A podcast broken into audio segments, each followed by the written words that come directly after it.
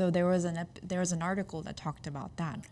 Interesting. And I was like, wait, no, it's Frank, not Leopold. so I figured it was the wrong. I was hoping I was Skinner. related to the uh, the psychologist B.F. Skinner, but no, not that Haven't prestigious. heard of that one. Well, we're live. Hello, Frank. Hi, good afternoon, everyone. It's in the front, Jen. Yeah, It's not in the top. It's in the front. it's in the front. Yeah. That, oh, okay, slightly different. Okay, so here we are with Jennifer Lee interviewing Frank Skinner. Mm-hmm. Frank, would you like to introduce yourself? Hi, uh, my name is Frank Skinner. I'm a project director here at Montgomery College, uh, working on the America's Promise Grant, which is a uh, Department of Labor funded Mm-hmm. grant. So I'm excited to be here. And this is not your first big time grant, right? No, uh, I, I don't know what we would define as big time, but uh, Feels like a big time. Feels it is. the the amount alone just kind of screams big time. Yeah, it's definitely um, a very uh, interesting grant that we have. Um, it's a five point six million dollar grant uh, from Department of Labor, um, and it's focused on IT training. Uh, but we also, uh, as the Montgomery College team, collectively have received about twenty five million dollars in the last six years from Department of Labor. So uh, we also have a tech hire grant, which is uh, another four million dollar grant, and we have, uh, or we did have a uh, TACT grant, uh, Trade Adjustment Community College Career Training. It's a mouthful, Uh, which was a, fifteen million dollar grant. So that we are very excited to have that as well. Wow, that's a that's a long history. Doing big things at Montgomery College, so we're excited to tell the world. Yeah, and not just at Montgomery College too. I I um went to Nova for a bit and you were involved in some of the grants there as well. So it's not just Maryland. You've kind of worked in different states and was it different different states or different it wasn't different countries, right? It was different states inside the country. Yeah, so uh, primarily we focus in sort of the DC metropolitan region. Um, so I did work for a time at Nova on uh, one of their TACT grants, um, which was a round two TACT grant. And uh, that was focused on uh, career navigation and IT training as well. Uh, and we had some national partners. So that was sort of a, a national grant. Uh, but for the most part, my, my work uh, and career has been sort of focused on DC metro area because we have a, a thriving IT scene and a, uh, a very uh, strong government contracting scene. And uh, we're really trying to train workers for Yeah. all those companies. So, Yeah. And um, the last time that we were talking, I remember you kind of provided the backdrop story of why there has been a need for um, job labor, like developing job labor in the first place. Do you want to talk a little bit about that? Sure. So uh, one of the things that we hear back from our business partners, and I Yeah. think it's sort of a, a national trend, is uh, companies decide whether or not they want to uh, locate in an area based upon the human capital that is available, right? Um, so in our case, uh, we I'm, have s- I'm sorry, Frank. Could you use like small, normal words for people? oh human capital, Thank you. uh, trained workers, Um, Trained workers. trained Trained workers. workers. Yes, yes. uh, that's where the I guess the human resources term. Um, but uh, yeah, so uh, in our area, we're very fortunate again because of the federal government um, contracting and direct hiring uh, authority as well. Um, but we also have some really interesting uh, sort of educational institutions, right? So, for example, we have Johns Hopkins up in Baltimore. Um, we have uh, obviously Amazon coming to Yeah. uh, Northern Crystal Virginia. City. Yeah. Yeah, so we're excited about that.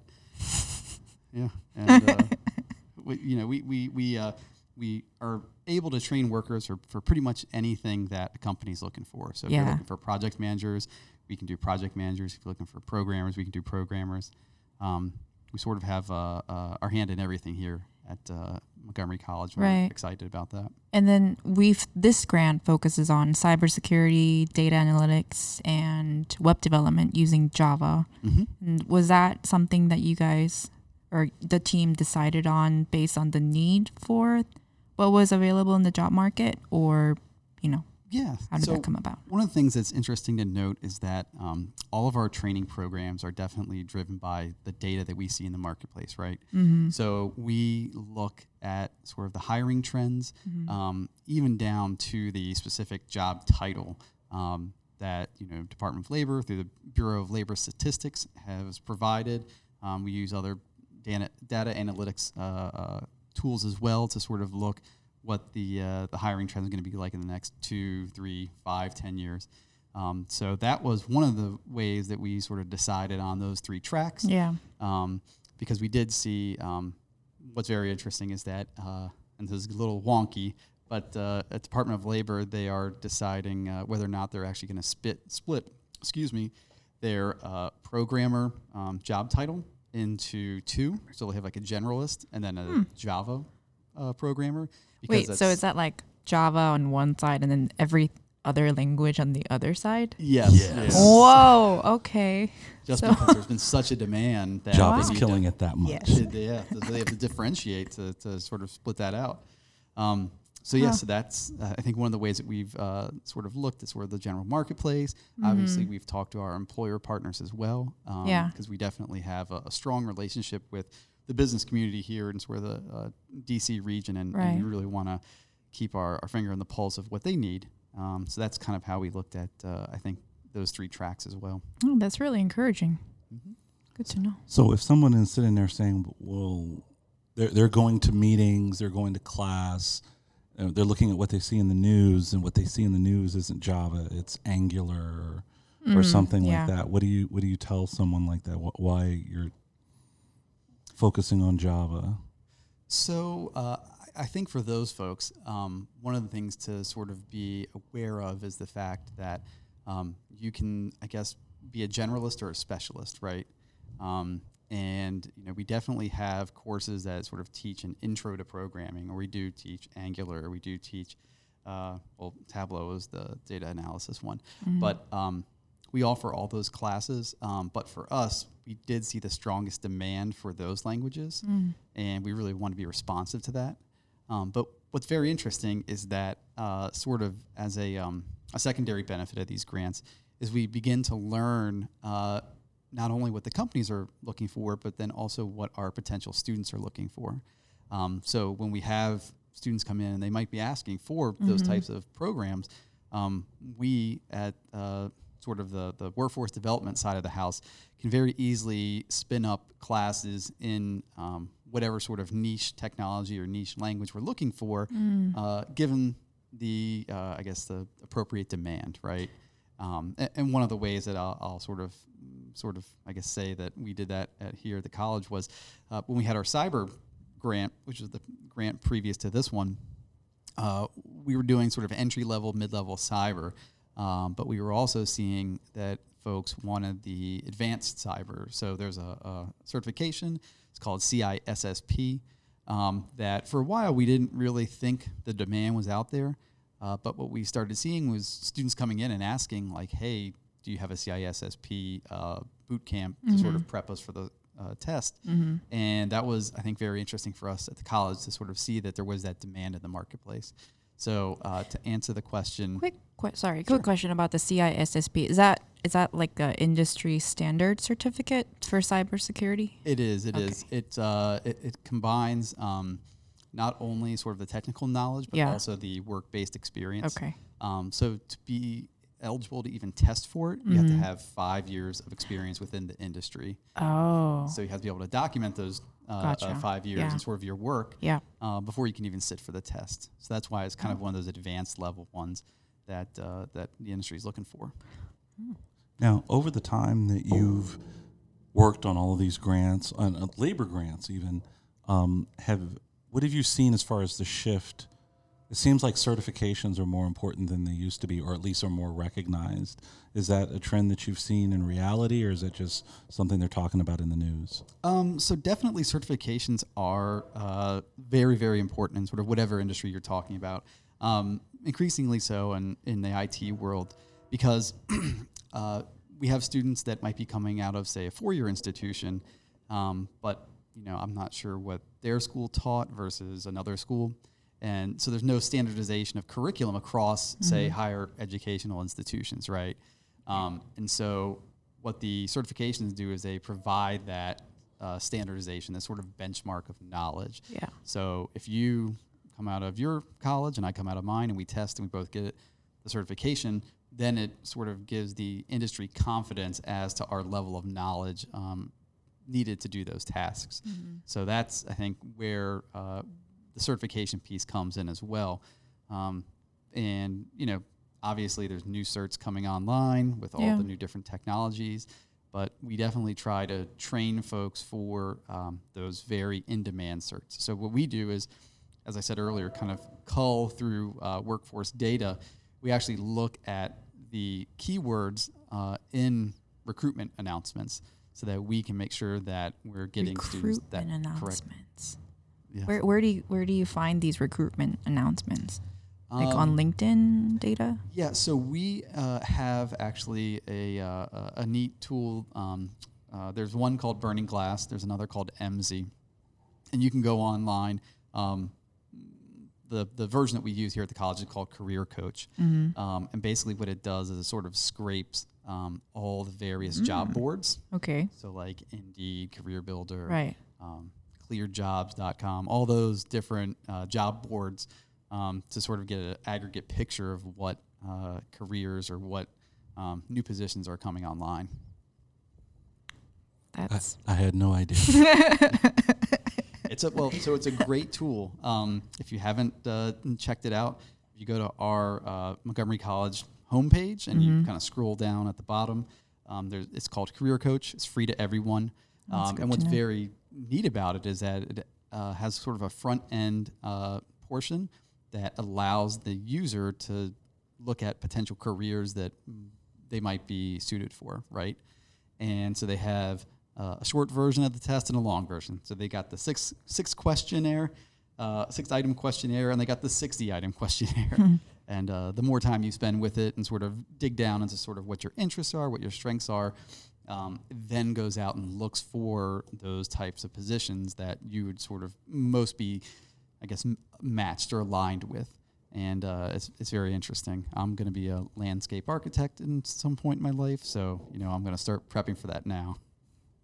like you, Frank, or just an example? It was oh. it was an example Oh. because uh, so and it, it's sort of funny, but it is uh, an example where um, it sort of takes that uh, that precision of you know being an architect, but then also sort of the creativeness of sort of working in the natural world. Yeah. and that's sort of what it's almost like a Myers Briggs Yeah, sort of yeah. test. Mhm. Um, so landscape arch- architect is what I'm going to be doing in my next uh, my next career. So stay tuned.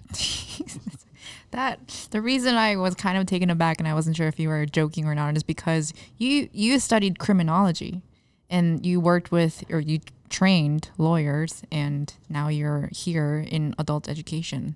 So I feel like you had a very interesting trek coming here. And I, I did Google you and I saw that you had like statistical modeling uh, bit as well. So you're not completely new to, you know, some of the softwares that we use here, like Python. We don't use R here, but are you familiar with R, Yeah. SAS? So my uh, my my uh, work in that uh, was many moons ago. So I'm probably not uh, up on the latest technology uh, personally, but um, yeah. So I did come from uh, the criminal justice world. Um, that was the, the work that I did in my graduate work.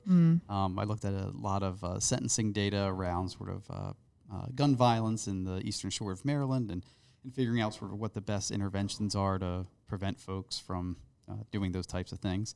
That's Um, really cool. yeah. Uh, Remember we were talking about the shore. Yeah. So is there a lot of gun violence in the Eastern Shore? Per capita, there used to be, yes. Um, but one of the things that we've noticed is that if you bump uh, cases up to the circuit court and give folks a mandatory five years for gun crimes, they uh, they tend not to uh, do those again because uh, I think they, they might learn five years is a long time to be uh, incapacitated. So uh, or they're just away, so they can't do well, it anyway. That's the other piece. They're, they're just away. So, uh, and it, it sends a message to other folks too that uh, that's probably not the uh, road to take in life. Um, but yeah, so I, I, Yeah, I came from That's really cool. yeah the criminal division over at uh, Department of Justice, which is the um, the division where all the prosecutors across the country uh, uh, come from. So we have you know, the computer crime section, we had the asset forfeiture section, we had the fraud, public integrity, all these different sections. Uh, and what our role at the training center uh, was is to actually provide um, training on uh, topics of interest to those different uh, attorneys, right? So we were talking about, you know, what's the best way to prosecute a money, money laundering case, or um, what are some of the current trends in drug use and what does that look like at the local level, right? Mm-hmm. So we uh, we did a lot of training on that, and uh, I, I took that and also went to the um, nonprofit world, the research world, sort of the think tank world, and uh, and looked at some of those uh, other sort of areas of interest, right? So uh, gun violence, we definitely looked at uh, domestic violence and, and sort of figuring out the best way to prosecute those crimes as well, because what we really wanted to do, and, and you're right, my, my career has kind of taken me uh, across various uh, uh, worlds, but uh, the, the, the theme, the common theme that sort of runs through it is that giving adults uh, and professionals that continuing education that they need to be They very need, efficient yeah. and successful in their work. So that's sort of where my career has kind of taken me, and I'm very excited. So you've had a lot of practice kind of being able to access assess what the need is and then tailoring the education to that need. Mm-hmm. Um, do you still get to in your current position, do you still get to talk to a lot of students and get feedback from them or has that been changed over the years? So I love to talk to our students um, mm-hmm. because I really like to hear sort of their experiences in our mm-hmm. training um, because we really listen to our students and their feedback in order to sort of uh, improve our training as the, the grant or the program moves on. Um, because we, we don't just stick to one track. You know, if we hear from students they need something else or if there might be a better way, we are always willing to, um, you know, sort of amend the training to uh, help them with their needs. So, yes, I love to talk to students. I don't get to talk to them as much as I'd like to, but uh, for the most part, um, the students I think have been very happy with the training, and uh, we're get, have a lot of new faces coming out into the IT industry world from our training. So we're very proud about that. Yeah. Well, my hope is that people that have taken this boot camp or are considering it um, or are currently taking it uh, would be the target audience for this episode, uh, this podcast in general. Um, so, f- to people who are currently in it or have taken it in the past, what kind of feedback do you find most helpful for you to kind of, you know, edify whatever is going on? So, oh, Yeah. I'm sorry. So, no, it's fine. so, um, so some of the feedback that we've definitely gotten is um, students really like the component where we work with them on their resume and their job hunting skills. Right, um, that's something that students I think have found very valuable. Um, and sort of really tailoring their resume to their dream career, right? And that's one of the things I, I try to tell students when I come and introduce myself during the first week is that, um, you know, think about what your ideal job in the future is going to be, right? Um, where do you want to work? You know, what's the company? What's the industry? Um, what's the position, right? And sort of envision that in your mind as you're going through this training as the end goal.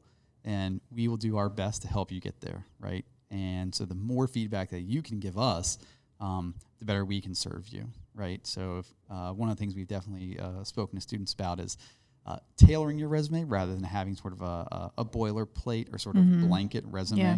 Um, that's been very successful.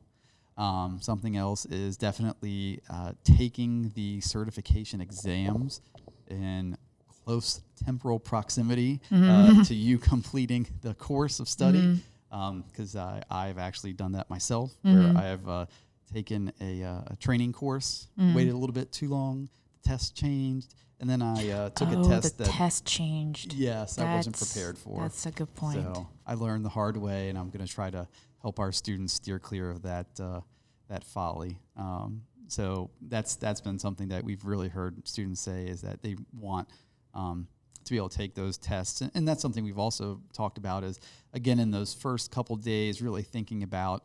Um, scheduling your your certification exam because Mm-hmm. then it gives you it, it holds you kind of accountable to yourself that uh, you know once Yeah. I'm done yeah, I'm and ready to take it and I think as a past student myself, it kind of gets you're already in the momentum of doing something nine to five coding. You're in that mindset. So I think, I think what I found most encouraging when I was trying to plan out taking this AWS certification exam was finding someone to study it with. So I was lucky enough to uh, be able to start the AWS courses here at Montgomery College. Um, but and I had a classmate in that class who kind of kept me accountable and like we, you know, we would share resources and stuff. But I think it'd be nice to. I don't know how this would be. I think it'd be nice for um, there to be a place for like people that have taken the boot camp that are planning to take the exam to talk about you know how it's been going for them when they're planning on taking it what the resources they've gathered so far because i think the way it's set up um, it's just kind of like here are the resources and then the studying is up to you. And that momentum can get lost. Um, so have you seen any success cases in the past Definitely the cohort model, Mhm. um, which I think you've sort of referenced, where you have a, a- a group of students that you um, attend class with Yeah. every day, nine to five for Yeah. eight weeks, um, and and you kind of learn each other's strengths. Um, you know, you help each other out as Yeah. you're you're you're testing. You uh you definitely need to um, lean on each other as you're you're moving through these courses of study because they are very challenging, right? And mm-hmm. you know, oftentimes it can seem like, oh, I'm the only person that's, you know, struggling with this problem. But if you do talk to fellow students, you're going to probably find out that they're struggling with the same thing as well. So if you can help each other out, um, that that's great. Because another thing that we tell students uh, very early on is that look around uh, in your class. These are going to be your future colleagues, Mhm. right? So you, one of your sort of professional reputation starts now yeah and Yep. you know these are folks that can potentially give you job leads or Yep. it might be your supervisor one day yeah um, but definitely you know lean on uh, your fellow classmates because uh, we've also seen that you know one of the ways that that individuals learn is Mhm. being able to teach others right Yeah. so you know you kind of don't fully master the material until you're able to convey it to someone else so that also could be very a true. way that yeah that you Mhm. can sort of uh, up your knowledge level is by trying to help others and Mhm. it's just a nice thing to do helping each other out that's uh just kind of a general life rule yeah I, I, I can certainly say that two of my closest, uh, my best uh, professional contacts are two guys I met like the second week of school, my freshman year. Uh, one of them was a friend and ended up becoming my roommate. The other one I couldn't stand at all. However, we've known each other for 30 years at this point. And, um, and who knew? And I guess if I had been meaner to Phil, then we would be friends name now drop well, I didn't mention you know the last name Tucker, but but um, but you, you never know, and and like you said, that when I think of someone and I need someone with these particular strengths, I know that that's a that's a Greg situation, and I need someone with these other particular set of strengths. That's a Phil situation, Yeah. and I. I have no problem at all calling them and saying I need help with X, Y, and Z, and they do the same with me. Um, so I mean, you- you're kind of being given that uh, that not just a cohort, I guess, uh, co- not colleagues. What's the word? cadre i think i think colleagues and colleagues that you wouldn't have had otherwise. And you know, school time travels differently yeah than other time, yeah and even regular school, you're not together all day every day yeah for that amount of time. Yeah, after after eight to ten weeks, you really get to know their working style, their personality really well. Yeah, nobody can be on their best behavior for that long. well you know it is a term boot camp right so Right. you know you're you're training the next platoon of uh, IT professionals, and you, you really do get to learn again sort of their personalities. Um, and one of the things that, that I found very uh, interesting is that when I've presented to the classes and, and given students the opportunity to sort of give us a little bit of background, Yeah. uh, the background that students have uh, really kind of makes me feel a little bit embarrassed about my background because we just have such strong Yeah. students coming from a variety of backgrounds. We have folks coming from, you know, the health IT back Yep. world, finance, government service, um, you know, just teaching. Latest one that I've heard um, was like biochemistry PhD or Yeah. cancer biology. It's I was like, it's pretty amazing. oh yeah, and uh, well, right because data analytics sort of cuts Mhm. across almost every Yeah. uh, industry, right?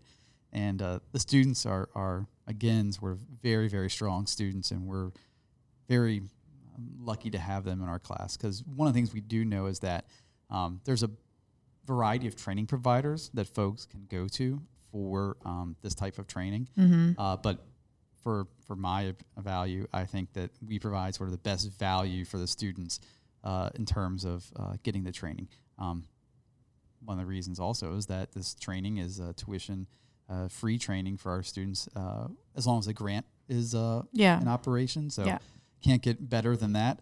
Um, but even after that, and even with our other classes, uh, Montgomery College and community college in uh, general Mm-hmm. uh, definitely offer high quality training for uh, reasonable rates, Mm-hmm. and that's something that we've, um, I think, striven for uh, at the college is keeping costs down, Mm-hmm. and again, sort of maintaining that rigor and that industry responsiveness um, in all all that we do. So we're Oh.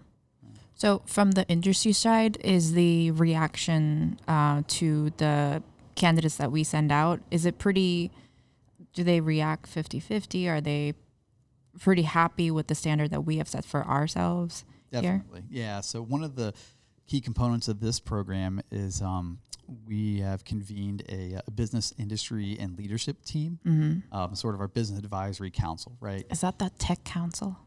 Yes. So we do work with Maryland uh, Tech Council. They are sort of the uh, the technology affinity group for Maryland and the surrounding region as well.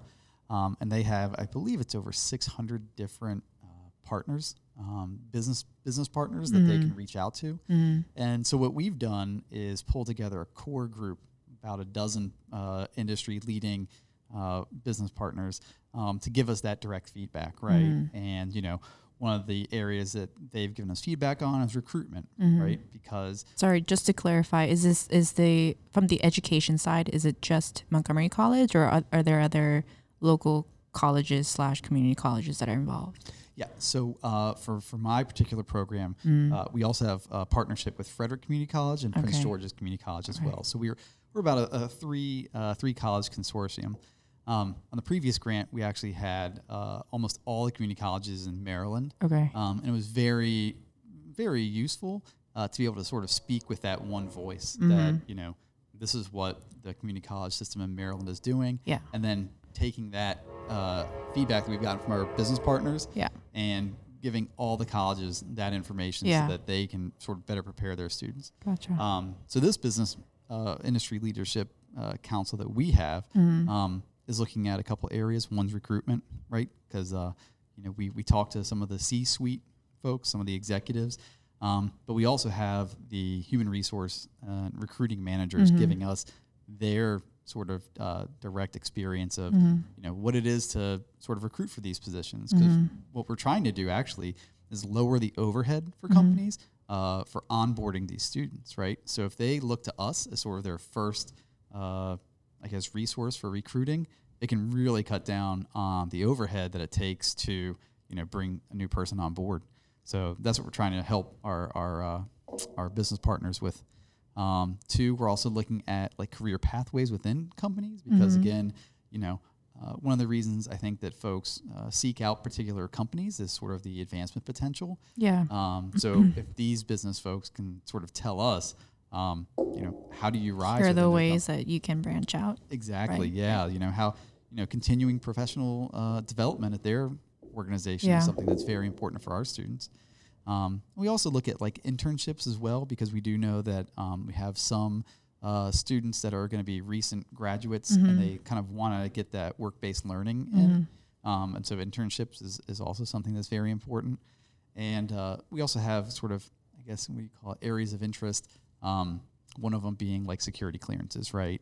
Because we know and sort of That's the- pretty big around this area. yeah, Like that's Just a little. just just a little, just a little bit. just a little bit. Um, no, so yeah, definitely security clearances. Um, you know, we again have sort of a couple large government agencies, which uh, we will not name on this, but they know who they are and they're probably listening. Um, but uh, they, you know, obviously require security clearances, and sort of the contractors that work with them Yeah. require. And again, you know, it doesn't necessarily mean that you know you need to have the super duper top secret, special compartmentalized, uh, you know, clearance. Is, is that an actual clearance? Super duper, Super so. duper top secret. SD. Yeah, T. secret, yeah, secret squirrel, uh, you know, level Z. But uh, I mean, you know, we we also have you know sort of the the run of the mill public trust where you know if you're going to be dealing with say social security numbers, right? Mm-hmm. Potentially that could be an area where folks if they didn't you know mind their p's and q's could run into some issues, right? So uh, what we want to do is sort of give our students, uh, although we cannot give them clearances, give them information about sort of what it takes to get a clearance, right, or what the Mhm. process looks like, um, so that they can sort of decide if that's uh, an area that they want to pursue. Yeah. Because one of the things we've also seen is that uh, when you have a clearance, it's about a 20% uh, increase in your salary, right? Mhm. So you can have a, a programmer at, say, a, just a private company. Uh, but say you have a, a programmer with a security clearance, they'll make about 20% more than the, the other programmer. So it's a very valuable credential, if you want to call it that, to have. Um, but it does have sort of a lot of responsibility attached to it. So that's something we want to let our students know so they can really make that decision themselves. And it takes a really long time, right? It can. It can. Um, so, what's very, I think, uh, interesting about some of the work that we've done here uh, in the state of Maryland um, is we've really been able to come to the table uh, to a lot of high level meetings, right? And, um, you know, when we sort of talk about the world of security clearances, right? Um, we, we've spoken with, again, some of those three letter agencies. And because of that, uh, that, that exact feedback that, you know, uh, if it takes six months to get someone through a clearance, well, then a private sector uh, company might come and snatch that person. Um, those agencies have actually instituted, in, in some respects, um, what's called a direct hire authority, right, where they can sort of do an expedited hiring process.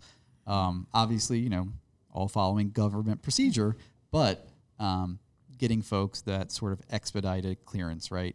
So, uh, in, a, in a previous project that I worked on, we had someone that needed to get a, uh, a TS or a top secret clearance. Uh, it took about two weeks. Uh, um, Wow. Yeah. So because they really needed this person, you know, yesterday, and uh, the the organization sort of pushed that clearance through. Uh, granted, it you know still followed, excuse me, all the the same uh, security clearance processes of other uh, uh, cleared individuals. It just was at a uh, more expedited rate. Wow. That I don't know much about clearance, but that seems like a very fast time and an exception to a lot of the other stories that I've heard up until now. Definitely. Yeah. Yeah. You know, it, that's a you talk to your third grade English teacher and you know your your neighbor from 50 years ago. Yeah. All those uh, those folks that you've forgotten about, um, they'll be contacting. Uh, Just that's kidding. I'm sorry. I no, did no, have a but friend- but some yeah, they of do. those I got contacted for a neighbor's, a former neighbor's actual clearance, and we Me had too. we had been social, but it's not like we were best of friends or anything. Mm-hmm. Uh, the person who was talking to me about him, she was there for an hour and a half. I was like, Wow. I was like, so how long do you talk to like bosses or ex husbands or wives or or you know stuff like that for? Is like Mine it was didn't very take that intensive. long. Mine was like 30 minutes. They, I, I guess I didn't know how the process worked, or I was too truthful, or I don't know. They- asked questions like, uh, "Is so and so bad with money?" I was like, "Oh no, he's not the one that's bad with money." Oh really? So tell us about how bad his wife is with money. I was like, "Oh God, did I just screw it up for him?" Yeah, it was that kind of thing. So they would, but they Okay. they would leap on every little thing and dig down, and then they'd ask a question like, uh, "Do you know what other people you know they've associated with, or the Yeah. people they've associated with?" Yeah. and who are international Yeah. uh, from a foreign country or what have you. And then they'd circle back. Well, what about so and so? We we understand that they're from Morocco, and I was like, okay, I I was in that circle. I had no idea so and so was from Morocco. it's like, uh, am I in trouble now? I don't. But I mean, you know, you want them to be complete, so yeah. it, it makes yeah. sense. That make- And it's funny you should mention the, um, the the finance issue is that because that's kind of uh, I think probably one of the top one or two reasons that folks uh, might not get a clearance um, because what the adjudicators are looking for is you know your ability to be exploited right so if you're heavily in debt you know you might be more susceptible to somebody you know giving you money to give them information um, and you know along those same lines uh, is paying your student loans. Uh, that's you know uh, uh, that's a given, right? You have to pay your federal student loans, um, but a lot of folks uh, you know might have missed a payment here or there. If you're truthful with your investigator, that that's great, but at the same time, you know you really want to sort of pay those student loans because that's I I think another reason that folks might not get a clearance as well. And, and and I get it. You want people who would pay their bills, but at the same time, what is the likelihood you would betray your country to pay off a student loan? Well, it starts small. You know, Okay. I'll give you, you know, a thousand dollars. Can you give me this phone number? And then it sort of builds from there. I'm no espionage expert, but uh, But you are a criminologist. There you go. Yes. You have to stay on. Okay. So Frank, um, you are you're kind of the second tier go-to person from the student's perspective, right? So we have the career navigators, Marsha and Sean, who help us on the ground level. They're the one that helps us with um, resume writing and kind of you know figuring out the next plan after the boot camp is over. But you have uh, you know a bird eyes view of the need and you know what's going on. I like I like the term that you used about like keeping your finger in the market flow or something. It was something Keeping some expression. Yeah. Yeah. yeah, yeah, like like on the pulse. Um, so for a lot of the people, for a lot of the students coming to this boot camp, um, some have been away from the job field for a while and they're coming back, or they're transitioning from a different field that they've been in for a long time, or have just gotten started and want to try new things. Um, so obviously, the cost of attendance is a hurdle that we can remove from for them. But what other hurdles did you did the program seek out to remove for a lot of the people that we're trying to train here? So that's a very good point. Um, you know, we do have two very capable career navigators that that really are sort of the students' uh, uh, go-to uh, persons um, for kind of like day-to-day stuff. Um, and what we we try to have the students do is uh, in the first week or so fill out what's called a individualized career plan, right? And that career plan looks at again sort of your strengths, your interests, but then also obstacles uh, that might uh, might be in the way of you being successful, right? So that could be, say, childcare issues or um, transportation issues, or you know, possibly maybe not having uh, a fast enough internet connection at home or the technology to practice away from the classroom. Um, so those are what we would term um, supportive services. Yeah. So we uh, are actually looking at um, how we can help students along those lines. Um, you know, with with you know transportation assistance, right? Right. If you can't get to class, you can't be successful. Um, so there's a number of different um, areas that we're looking at uh, providing students uh, assistance with, um, because we do again sort of want to remove as many barriers as we can, and really make sure that the students, uh, you know, are, feel confident in themselves and feel confident in their ability to be successful in the in the grant. And you know, if you don't have to worry about, say, you know, uh, Metro cards or whatever, you know, you can really devote your time to uh, the the coursework itself. Um, because again, it's it's it's a very rigorous um, Yep. course, very various curriculum, and you know, you really need to devote sort of all your your mental energy, your focus to mm-hmm. mastering that material. Mm-hmm. So the more information they put in, not just the academic and the professional stuff, but just the more information they give, the more it gives Marsha and Sean to work with. Mm-hmm. Exactly. Okay. And and you know, it- we we talk about some you know personal issues, you know, kind of larger ones such as childcare, transportation, but it could be something like uh, public speaking. You know, I don't feel very confident in being able to present to you know a large group of folks. Um, that would be something we would need to work on because obviously when you interview, you know, you need to be able to present yourself well, right? And you need to feel confident in, uh, in your ability to sort of communicate the skills that you have and, and the value that you have for a potential employer. yeah. So, you know, again, it's not these necessarily these, these larger sort of issues. It could be something like that, you know, where, you know, I need a little bit more practice in, in you know, just giving uh, presentations. So again, those are definitely a lot of the issues that we see uh, for our students, and you know we really want to help them in, in whatever way we can. Because the other thing is that uh, we don't only have sort of the resources of the grant to be able to help students, uh, we also have the resources of um, some of our, our partners uh, across the county. So if we look at, say, the, the Housing Opportunities Commission, or we look at the uh, work WorkSource Montgomery, which is kind of the, the work workforce development agency uh, for the county, um, you know, there's a number of different agencies that we actually have sort of personal relationships with Mm-hmm. that we can refer our students to, uh, again, so that they can best be served by, you know, whatever organization can provide that support for them. That's good to know. Uh, I, I didn't realize you guys had very far reaching hands. But And, and it's really important for people to be honest. We, Yeah. we had a student we didn't find out until he, his second boot camp, in fact, that he was homeless. oh, wow. But he didn't he didn't want anybody to know. He Right. was ashamed, which you can Right. perfectly understand. But there's resources that were available, but he didn't he didn't let us know, so we couldn't help him. Yeah. And again, you know, we, we're here to help. So, you know, the more open and honest a student can be with some of the struggles that they have, you know, we really can sort of uh, tailor our approach and, and definitely help them out in the best way that we can. And in, in that student's particular uh, circumstance, you know, we do know uh, of some, I guess, uh, housing assistance uh, agencies that, you know, are here in the county that we would have directed them to if they had only uh, let us know. So, you know, the the bottom line is just uh, you know be honest even though it might be a little bit painful um, it'll be uh, sort of to Yeah. your uh, advantage in the in the long run That's that might be something that I will try to stress the next time because it oftentimes it's like ah it's, it's it's this piece of document that we have to complete and the reason why it's important not is not being stressed enough. So I will keep this in mind when I um not without sharing that story. I'll keep it in, in mind while I'm asking people to fill up their ICP so that Marsha and Sean can work.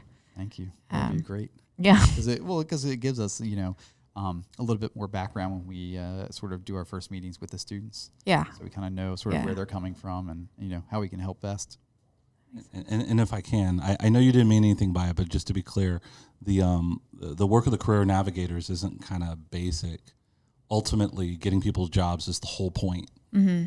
Um, so it's just as fundamental as the, the teachers and everyone else. Mm-hmm. Um, so I just wanted to, I, Yeah. and I know you know that. I just wanted to make sure that everybody knew that they they they don't just help with the resumes. They help you figure out how to talk Yeah. about your experience in Yeah. a way um, that's conducive to getting you a job and even helping you to know which ones to apply for. Yeah. And what's your thing about the three jobs?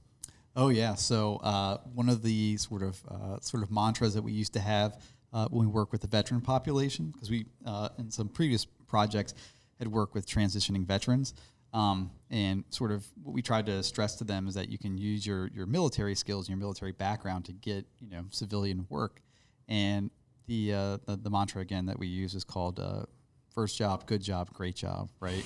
so you know we can help you get your first job, right? And it might not necessarily be, you know, your dream career, but as Yeah. a as a family sustaining uh, job that is, you know, helping you pay the bills and helping you build experience to then getting a good job, which is something that really something that gets you out of bed in the morning, you know, something that you really, you know, look forward to and, and really can sort of put uh, to use all the skills that you have. then obviously we want to get folks their great jobs, right? So in my instance, that would be a, a, a taste tester at a, a chocolate chip cookie factory. Um, you know, I, I can do quality assurance for that if anybody's listening. Um, but uh, yeah, so that that's something that we we try to tell our students is that you know we can get you that first, First job, job. we can get you a good job, Mhm. and then you know ultimately get you on that trajectory to get that great job. Yeah. Dang. I like that mantra. Feel free to use it. First job, good job, great job. And then you're less uh, anxious and less desperate at each step. So you already Yeah. have a job. Yeah. Mm. So I can take the time to look for something that fits me better. And then when you get that one, then you're just sitting there cherry picking, waiting for Santa's job to come available. And it's like, because I want to work in the North Pole and I want to, I Yeah. want to work with elves. And you don't have to worry about providing while you're looking for a job Right, that you exactly. really want. Yeah. And again, you know, one of the things that we've noticed that with our students is that they have these amazing backgrounds. And, you know, sometimes they might downplay it, like, oh, you know, I just have a PhD in molecular biology. That's like not that big a deal. Um, and it's like, no, that's like really rare. Like, that's very important to put on there. Yeah, but I don't think so. Um, you know, part of our role is to help students um, sort of market themselves to potential employers and really sort of uh, bring to the forefront all the strengths that they have, almost acting as like a cheerleader, right? Um, you know, because we, we talked earlier about sort of the ongoing support that we give our students.